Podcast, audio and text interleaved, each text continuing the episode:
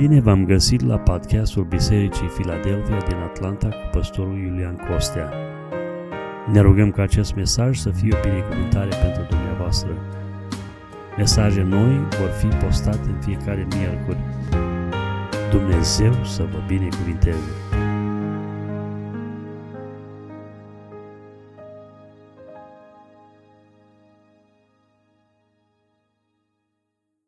Iubiți frați și surori, în seara aceasta, în cadrul seriei de mesaje diferit, vorbim despre chemarea lui Dumnezeu de a fi diferiți față de lumea aceasta în convingerile pe care noi le avem. Um, convingerile noastre sau convingerile unui om dictează acțiunile pe care acesta le face sau acțiunile pe care, în care acesta este implicat. Noi acționăm în viață în funcție de convingerile noastre. Convingerea este, de fapt, părerea fermă asupra unui lucru pe care noi o avem, sau este o certitudine, o încredințare că acel lucru este drept. În viață, în momentul în care avem ezitare cu privire la o anumită situație sau un anumit lucru, nu acționăm. Frica apare pe fondul incertitudinii, dacă nu suntem siguri, dacă nu suntem convinși că ceea ce vrem să facem sau ceea ce credem este, este adevărat. Omul dă tot ce are pentru adevăr, pentru percepția că cunoaște adevărul și dreptatea este de partea lui. Uitați-vă dumneavoastră, în viață, cele mai multe eforturi pe care noi le consumăm sau le depunem sunt pentru a dovedi că avem dreptate, că all right, nu? Că ceea ce spunem este așa cum spunem. Suntem gata să stricăm prietenii, să renunțăm la oameni, suntem gata în anumite, în anumite situații sau circumstanțe să schimbăm locul unde ne situăm, tocmai pentru a demonstra că avem dreptate, pentru că suntem corecți, pentru că avem certitudinea și convingerea că ceea ce spunem noi este, este așa cum spunem noi. Viața aceasta este rezemată pe convingeri. Absolut tot ceea ce suntem noi se însumează la, sau se rezumă la convingerile pe care le avem. O persoană schimbătoare este o persoană fără convingeri, o persoană care Uh, nu are problemă ca lucru pe care îl vede atunci în fața ochiului să devină o convingere. O persoană care are cadență, care este uh, o persoană de încredere pe care poți conta, este persoana a căror convingeri sunt așezate, uh, care are valori, care uh, nu se schimbă, uh, valori care nu se schimbă de la o zi la alta. Sunt, de fapt, temelia pe care construiește tot ceea ce este existența acelei persoane. Noi, ca și copiii lui Dumnezeu, suntem chemați de Domnul să fim diferiți în maniera în care noi ne așezăm convingerile pe care le avem. Noi convingerile ni le așezăm pe mai mulți, pe mai mulți factori. Unul din factori sunt cunoștințele de care dispunem sau informațiile de care dispunem. Un alt factor sunt experiențele. Dom'le, am experimentat, mi-aduc aminte că a venit o dată un băiat la mine și mi-a zis: frate Iulian, trebuie să asculți pe un anumit predicator care știe ce înseamnă vorbirea în alte limbi și experiența botezului cu Duhul Sfânt și pentru că îți place să citești, ar fi bine să auzi și opinia acestui om. Uh, și eu știam opinia respectivului individ și uh, i-am spus că n-are cum uh, să mă convingă omul acesta de ceva pe care eu deja am trăit, pe care eu deja am experimentat. Nu poate să-mi spună că este ireal, neadevărat, pentru că acel predicator își făcea argumentul că toată lumea penticostală și carismatică, care vorbește în alte limbi, sau Biserica Domnului, care are experiența aceasta, permit unor manifestări demonice să aibă loc în interiorul bisericii. Și el argumenta că, de fapt, vorbirea în alte limbi este de origine demonică și nu-i numai bălării și numai prostii. Și îi spuneam acestui băiat că ceea ce am experimentat eu și am trăit, eu nu pot să fiu uh, mișcat în convingerea pe care o am, pentru că e ceva ce am trăit. Experiențele noastre sau la temelia convingerilor noastre. Noi avem convingerea că Domnul vindecă bolnavi, nu? Pentru că într-o zi ne-a vindecat și pe noi și ne-a rugat lui Dumnezeu și El a răspuns rugăciunii. Și poate să vină medicii medicilor să ne dea explicații că noi știm că n-am făcut nimic decât ne-am pus pe genunchi și am zis, Doamne, ai milă de mine, și Dumnezeu a schimbat situația. Și El a făcut-o în mod supranatural, binecuvântat să fie numele Domnului. Sunt convingeri pe care noi le avem sau ele, acestea aserează-mă pe experiențele noastre. Sunt convingeri pe care noi le construim bazat pe anumite teorii sau ipoteze, așteptări pe care noi le avem. De exemplu, păstrăm în inima noastră un fel de gândire de aceasta wishful, să vedem anumite lucruri realizate și, Doamne, știm, ne luptăm cu tot ceea ce suntem noi să vedem lucrul ăla realizat, pentru că noi am ajuns să credem că se poate realiza, chiar dacă nu avem nici informații și nu avem nici experiență, doar pe faptul, pe, pe faptul că noi îl acceptăm la nivel nivelul minții, se întâmplă lucrul respectiv. Ei bine, ca și copiii lui Dumnezeu, noi suntem chemați, cum spuneam deja, să ne asigurăm că convingerile noastre sunt așezate pe ce trebuie, sunt solide și sunt așa cum îi place lui Dumnezeu. Cu ce ne, cu ce ne diferențiem noi de lumea aceasta este că noi ne-am așezat convingerile în cuvântul revelat, descoperit al lui Dumnezeu. Să știți că convingerile pe care noi le avem construite pe cuvântul lui Dumnezeu ne fac să fim diferiți de ceilalți. Ceea ce s-a demonstrat este că experiența mea, indiferent de ce natură ar fi ea și indiferent de interpretarea pe care eu o dau acesteia, dacă mergem împotriva acestui cuvânt revelat, este egală cu zero. Trebuie să mă reevaluez pentru că n-am gândit ceva bine. Ceva n-am înțeles cum trebuie. Cuvântul acesta stă ca temelie la convingerile pe care noi le avem. Și mă rog lui Dumnezeu ca Dumnezeu să ne ajute pe noi, biserica Lui, să înțelegem că noi suntem chemați de Dumnezeu să fim diferiți. Dar în ceea ce privește convingerile pe care le avem, să fim diferiți în convingeri, făcându-ne convingeri bazați pe cuvântul lui Dumnezeu. Am adus înaintea dumneavoastră pe Avram. Și exemplul acesta e un exemplu celebru în Scriptură, pentru că omul ăsta are convingeri și îl găsim nemișcat în convingerile pe care le are. El acționează în baza convingerilor lui și Dumnezeu îi socotește această acțiune numită credință, bazată pe convingerea pe care o avea că ceea ce a spus Dumnezeu este adevărat. Găsim că Dumnezeu îi socotește aceasta ca neprihănire. Dumnezeu găsește de bine convingerea pe care omul acesta o are și acțiunile pe care el le face, pentru că ele erau ancorate în Dumnezeu. Sunt mai multe experiențe în Scriptură care vorbesc despre importanța convingerilor. Dacă citiți cartea Isaia, primele șase capitole, Dumnezeu vorbește despre o serie de blesteme care vor veni peste lume și una din, unul din blesteme este prezentat în capitolul trei, versetul patru, că ei vor ajunge să fie conduși de copii de grădiniță. Când am citit pasajul acela, m-am tot frământat, oare ce vrea să spună cuvântul lui Dumnezeu aici?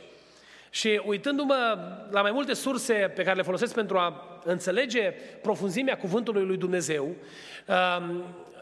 am găsit că de fapt Dumnezeu face referire nu la vârsta propriu-zisă a copiilor care vor fi așezați, ci la atitudinea cu care liderii vor conduce pe Israel, într-o manieră impulsivă, într-o manieră mânată de instincte, de atitudini copilărești. Și de fapt Dumnezeu vrea să le spună că cel mai mare blestem de care poate să aibă parte o societate este ca să aibă în frunte lideri care conduc după instinctele carnale, păcătoase, firești. Dacă ne uităm la lumea politică în vremea de astăzi, cu ce se măsoară relevanța unui act juridic? Sau de unde știu guvernanții noștri că o lege e bună? Știți ce fac? Sondaje de opinie. Și măsoară să vadă ce spun oamenii, domne. Cum înțeleg oamenii treaba asta? Și dacă masele acceptă ideea, construim ziduri. Dacă masele acceptă ideea, Suntem de acord cu avortul. Dacă masele acceptă ideea, și după ce se naște copilul, cum zicea guvernatorul ăsta îndrăznesc dintr-unul din statele din nord-est, că și după ce se naște copilul, mama trebuie să aibă dreptul să hotărască asupra vieții. Dacă ea spune, nu trebuie să trăiască copilul ăsta, e dreptul ei. Și trebuie copilul lăsat să moară. Că când am auzit, mi-o stă aminte în loc. Numai dacă oamenii vin și aplaudă o asemenea, o asemenea legislație, cam așa devin legile noastre legi. Vremea în care noi trăim astăzi este o vreme foarte complicată, pentru că este o absență de leadership cu verticalitate. Și oamenii reacționează la tipul acesta de leadership. Dacă vine o anumită persoană și spune, nu, domne, we have to do this because it's right, pentru că așa sunt standardele pe care noi am construit societatea noastră. Toată lumea le ia și îl pune la zid că este deplasat, rasist și eu știu ce alte afirmații se fac despre oameni de genul acesta. Pentru că mijlocul de evaluare devine influența publică sau răspunsul pe care oamenii îl au la, la uh, aceste provocări. Ăsta este un blestem peste o societate. Să ajungi să nu ai principii, valori așezate pe o temelie trainică, care să conducă spre rezultate bune și spre valori, care să fie o binecuvântare, nu numai pentru generația de acum, ci și pentru generațiile care se ridică. Eu cred că Dumnezeu ne cheamă pe noi, Biserica Lui, să fim oameni diferiți și convingerile noastre să fie ancorate în cuvântul revelat al lui Dumnezeu. Cineva spunea că, ca și lideri în Biserica Domnului sau credincioși maturi, care conducem la influența sau avem influență asupra generațiilor de oameni care se ridică după noi. Avem trei responsabilități majore înaintea lui Dumnezeu. Avem responsabilitatea angajamentului față de Biblie, să fim oameni care să rămânem devotați cuvântului lui Dumnezeu, să iubim cartea asta, să o mâncăm, să o trăim și să o împlinim în viața noastră în fiecare zi a vieților noastre și zic ca Dumnezeu să ne ajute la lucrul acesta. O a doua responsabilitate este așezarea convingerilor biblice și vorbirea cu deschidere despre ele. Să nu ne ascundem, să nu ne fie rușine să vorbim despre ceea ce spune Biblia. Documentul ăsta este singurul document care a rămas în picioare de milenii și s-a dovedit a fi adevărat pentru că este cuvântul lui Dumnezeu. Și așa cum se vorbea în seara aceasta, nicio iotă din cuvântul acesta nu va cădea la pământ neîmplinită, pentru că a fost rostită de gura Dumnezeului Creator, lăudat să fie numele Lui. Și o al treilea responsabilitate pe care noi o avem este de a îmbrățișa curajul de a vorbi despre valorile acestea, împlinindu-le în viața noastră de fiecare zi. Să avem curajul acesta, să avem demnitatea aceasta de a vorbi despre valorile lui Dumnezeu. Mă rog Domnului pentru mine și generația mea în mod special și generațiile care vin după mine, ca Dumnezeu să ne facă niște oameni care vor lupta pentru adevăr. Dacă se urmărește ceva în societatea contemporană, în generațiile care se ridică, generația mea și generația mea de după mine și generațiile celelalte, este să se distrugă sistemul valoric. Ca oamenii să nu mai aibă orientare spre un sistem valoric sau un sistem de referință și să poată să fie influențați, conduși, manipulați de instincte sau de abilitățile liderilor care îi conduc. Pe fondul acesta, eu cred că Dumnezeu are putere să ridice o generație de oameni care vor sta în picioare pentru adevăr și Dumnezeu să ne ajute să fim această generație. Doamne ajută-ne, Doamne binecuvintează-ne. Vedeți, în lumea uh, corectitudinii politice, câte valori n-au fost uh, uh, puse la pământ. Pentru că, Doamne, Doamne, Doamne ferește să nu cumva să jignesc pe cineva. Îi spunea cineva, well, nu poți să zici că persoana respectivă e negru, că ești rasist dacă îi zici că e negru. Dar cum să-i zic atunci? E man of color sau e om de culoare? Cum să mă exprim? Pentru că eu culoarea pielii eu nu o pot schimba. Sau dacă el îmi zice mie că-s alb, e rasist. Păi cum să fie, domne, rasist? Că mă uit în oglindă, eu tot aia văd. Mă mai înroșesc uneori și devin roz la față, dar tot alb rămân ca și, ca și Constituție, nu? Pentru că așa a fost creat de Dumnezeu. Și asta nu este nicio problemă că suntem creați așa de Dumnezeu.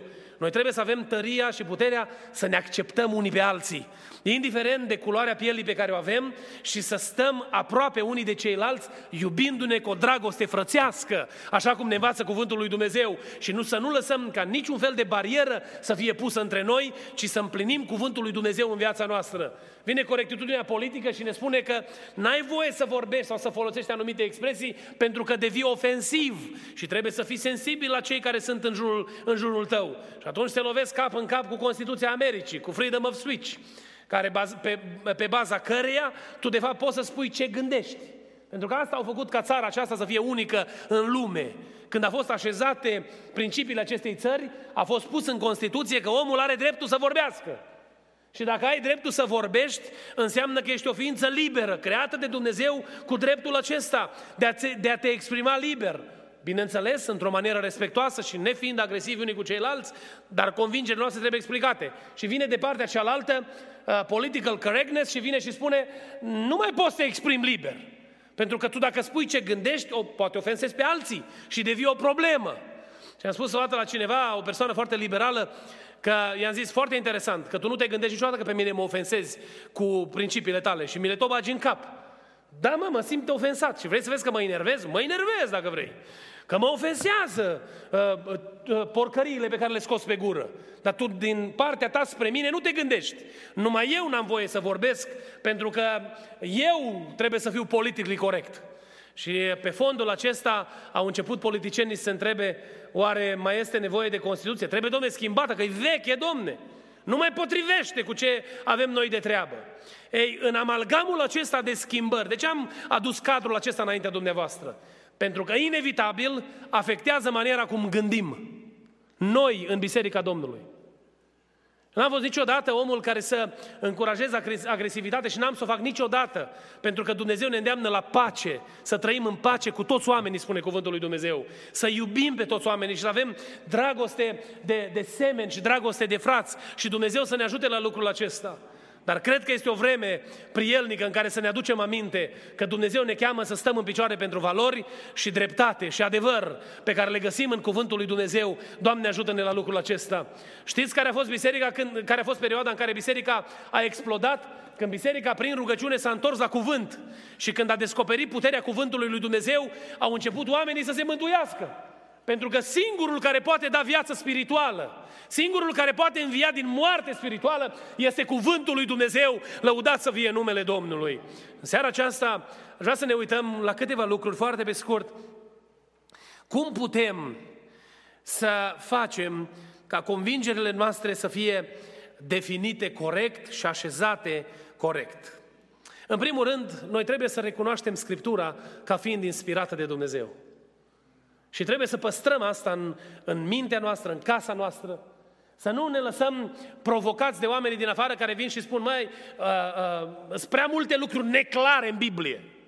Ar trebui noi să scoatem afară toate lucrurile neclare. Pentru că dacă scoatem ce e neclar, o să fim safe, nu mai avem probleme. Vin alții teologi liberali care spun, domne, sunt prea multe contradicții în Biblie. Și eu tot le spun, domne, eu nu am găsit niciuna. Cum vii tu și spui că sunt contradicții? Mi-a zis unul, domne, într-o parte în Biblie scrie că Saul a domnit doi ani și într-o parte scrie că a domnit patruzeci de ani. Păi care e adevărul? Păi ori doi, ori patruzeci. E vorba de o relatare istorică. În ochii lui Dumnezeu el a fost doi ani, împărat după inima lui Dumnezeu.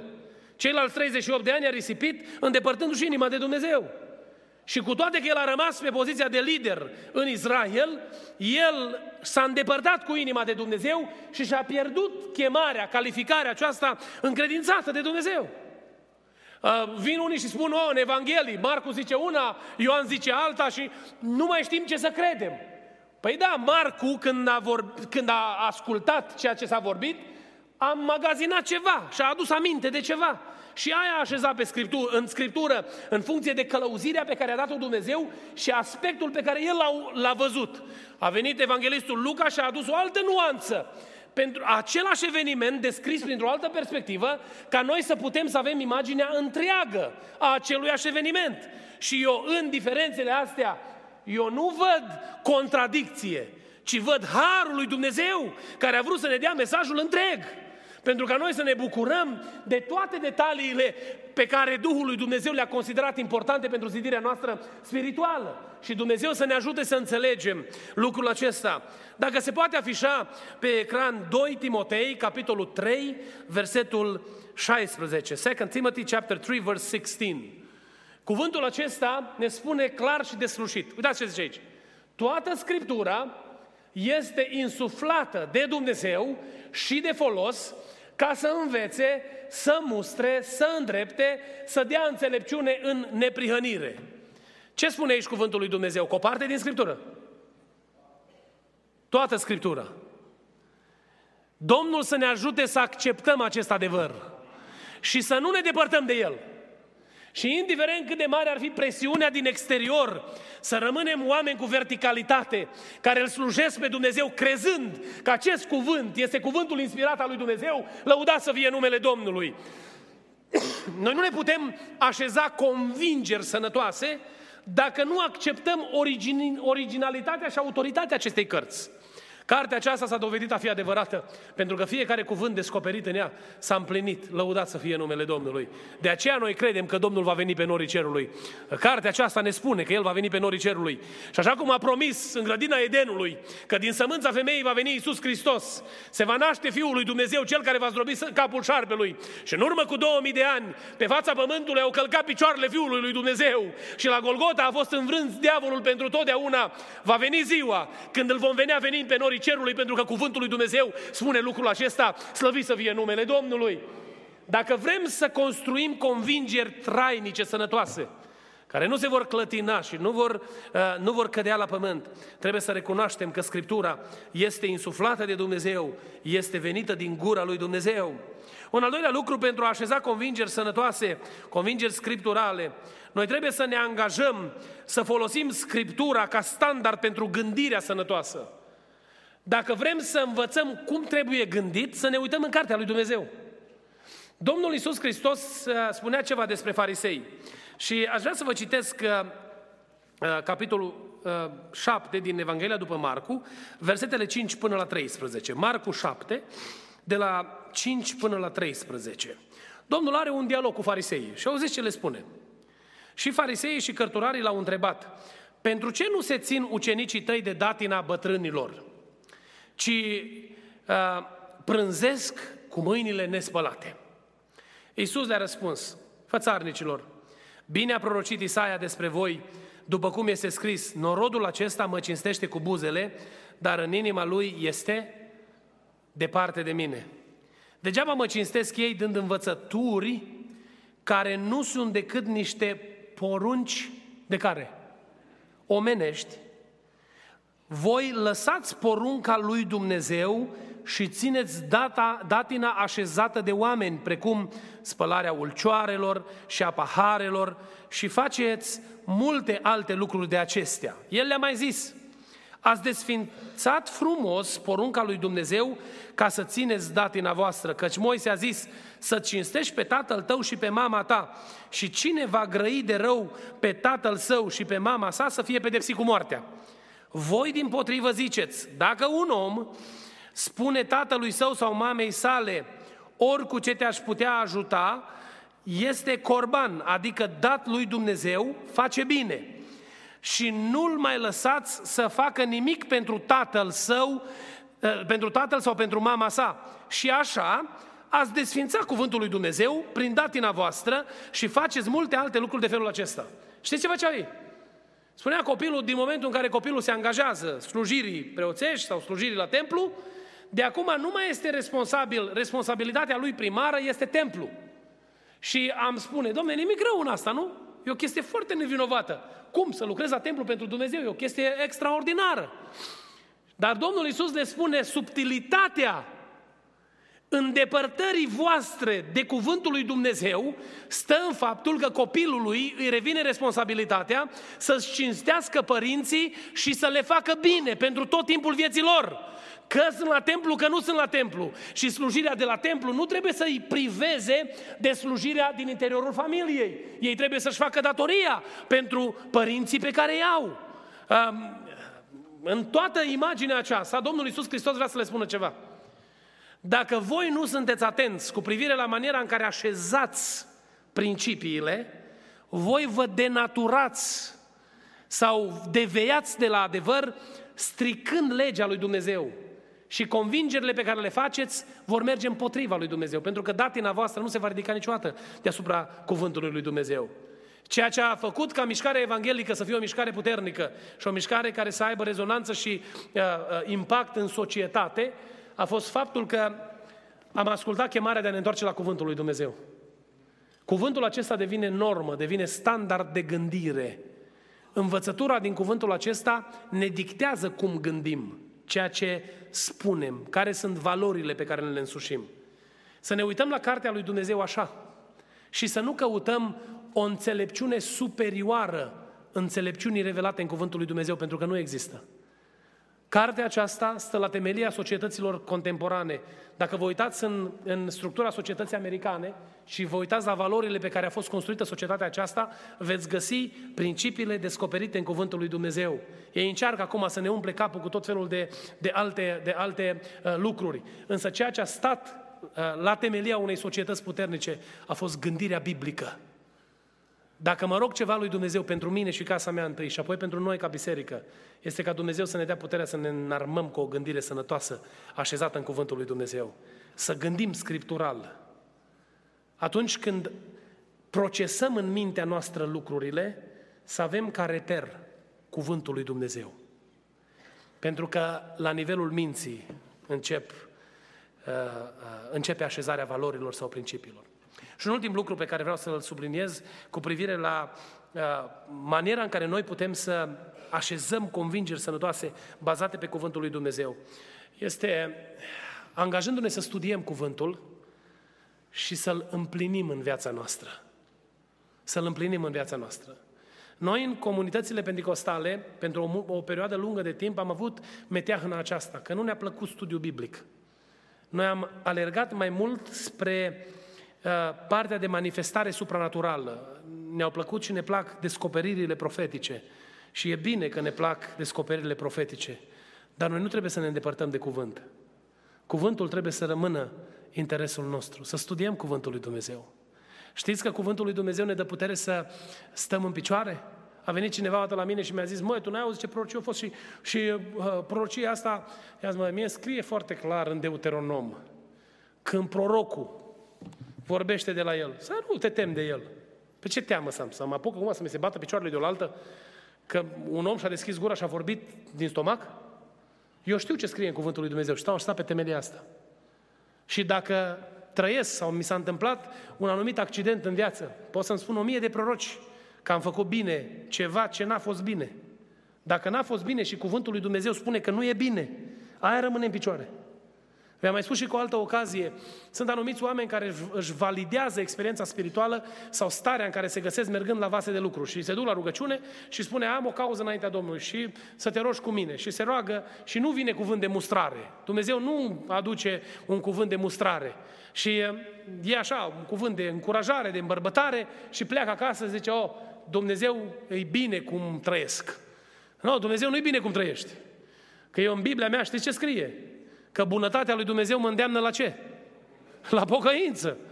Și chiar dacă nu m-a batjocorit sau nu m-a lovit mesajul de descoperire supranaturală prin prorocie, păi eu nu mă duc și trăiesc în destrăbălare, pentru că nu mi-a zis Domnul că e rău să trăiesc în destrăbălare, pentru că îmi spune cartea lui Dumnezeu că a trăi în destrăbălare e păcat. Și stau așezat pe cuvântul lui Dumnezeu. Dar dacă noi nu studiem cartea asta, noi nu avem de unde să știm lucrurile astea. Dacă nu avem interes pentru cuvântul lui Dumnezeu, nu avem de unde să știm. Mă rog lui Dumnezeu ca Dumnezeu să ne mărească interesul pentru a studia cuvântul Domnului. Și Domnul să ne ajute să avem un interes crescând, o foame după cuvântul lui Dumnezeu. Vă spuneam în mesajul introductiv că îmi, îmi doresc să văd Biblii însemnate. Unii au venit și au zis: Dom'le, să nu faci marks în Biblie, să nu scrii linii acolo în Biblie, că e un semn de lipsă de respect față de cuvântul lui Dumnezeu, că numai americanii strică cuvântul lui Dumnezeu. Dacă ai convingerea asta și asta te... Doamne, sunt foi, ia o foaie și pune acolo. Eu nu trag linii roșii, albastre prin Biblie, nu pentru că mi se pare o blasfemie. Mi-e greu să citesc, că văd destul de greu și pentru că încă vreau să împing ochelarii cât se poate mai departe, ca să nu-mi fugă prea repede rândurile, nu-mi fac linii albastre sau roșii prin Biblie. Dar am foi și îmi scriu notițe sau am acum asta care poți să ții pe ea câte notițe vrei. Dar studiați Cuvântul lui Dumnezeu. Cercetați cartea lui Dumnezeu. Nimeni nu o să te poată fura nici cu învățătură falsă, nici cu mesaje de descoperire care nu vin de la Dumnezeu dacă ești ancorat în Cuvântul lui Dumnezeu. O, Doamne, ajută-ne să rămânem ancorați în Cuvântul Tău. Preiubiților, vrem convingeri puternice ancorate în Biblie? Cuvântul lui Dumnezeu ne spune că noi putem să facem asta recunoscând autoritatea Scripturii și inspirația ei, să ne angajăm în folosirea Scripturii ca standard pentru modul în care gândim și apoi să ne angajăm în studierea Cuvântului lui Dumnezeu pentru a-L cunoaște, pentru că în cunoașterea Lui stă bogăție de viață. Haideți să ne ridicăm în picioare, timpul a trecut în seara asta. Convingeri, diferiți în convingeri. Dacă s-ar uita toată lumea asta din afară la noi și ne-ar spune că suntem niște ratați, niște oameni care ne-am blocat undeva în timp pentru că credem cuvântul lui Dumnezeu, nu este niciun fel de problemă. Dacă noi suntem cu adevărat ancorați în cuvântul lui Dumnezeu. Pentru că singura părere din univers care va face diferența pentru eternitate este părerea pe care Dumnezeu o are de tine și părerea pe care Dumnezeu o are de mine. Dacă eu sunt ancorat în cuvântul lui Dumnezeu, Biblia îmi spune că Dumnezeu găsește plăcere în asemenea, într-o asemenea acțiune. Și la final, cuvântul lui Dumnezeu va face diferența pentru eternitate. Dacă vor veni unii și vor spune că n-avem ce căuta în cercurile lor, pentru că modul în care gândim este prea absurd, prea, eu știu, limitat, pentru că noi gândim scriptural, nu este nicio problemă, că nu este loc mai frumos în lumea asta decât împărtășia Sfinților lui Dumnezeu. Eu cele mai mari bucurii nu le-am avut înconjurat de prieteni la sărbători sau la Paris sau la eu știu ce fel de alte activități. Cele mai mari bucurii pe care le-am avut, le-am avut în compania oamenilor lui Dumnezeu, în părtășie cu Dumnezeul Creator, binecuvântat să fie numele Domnului. N-avem nimic de pierdut în lumea asta dacă vom fi izolați de cei de afară pentru că gândim scriptural. Și dacă vom fi considerați rămași în urmă pentru că ducem cu noi cartea lui Dumnezeu, să ne considere lumea cum ar vrea, vreau să vă spun un lucru, noi suntem înaintea tuturor, pentru că atunci când va suna trâmbița lui Dumnezeu, noi vom merge cu Domnul ca să fim pentru totdeauna cu El, lăudat să fie numele Lui. Să fim oameni ale, al, ai convingerilor biblice, așezați pe cuvântul lui Dumnezeu, așa să ne ajute Dumnezeu.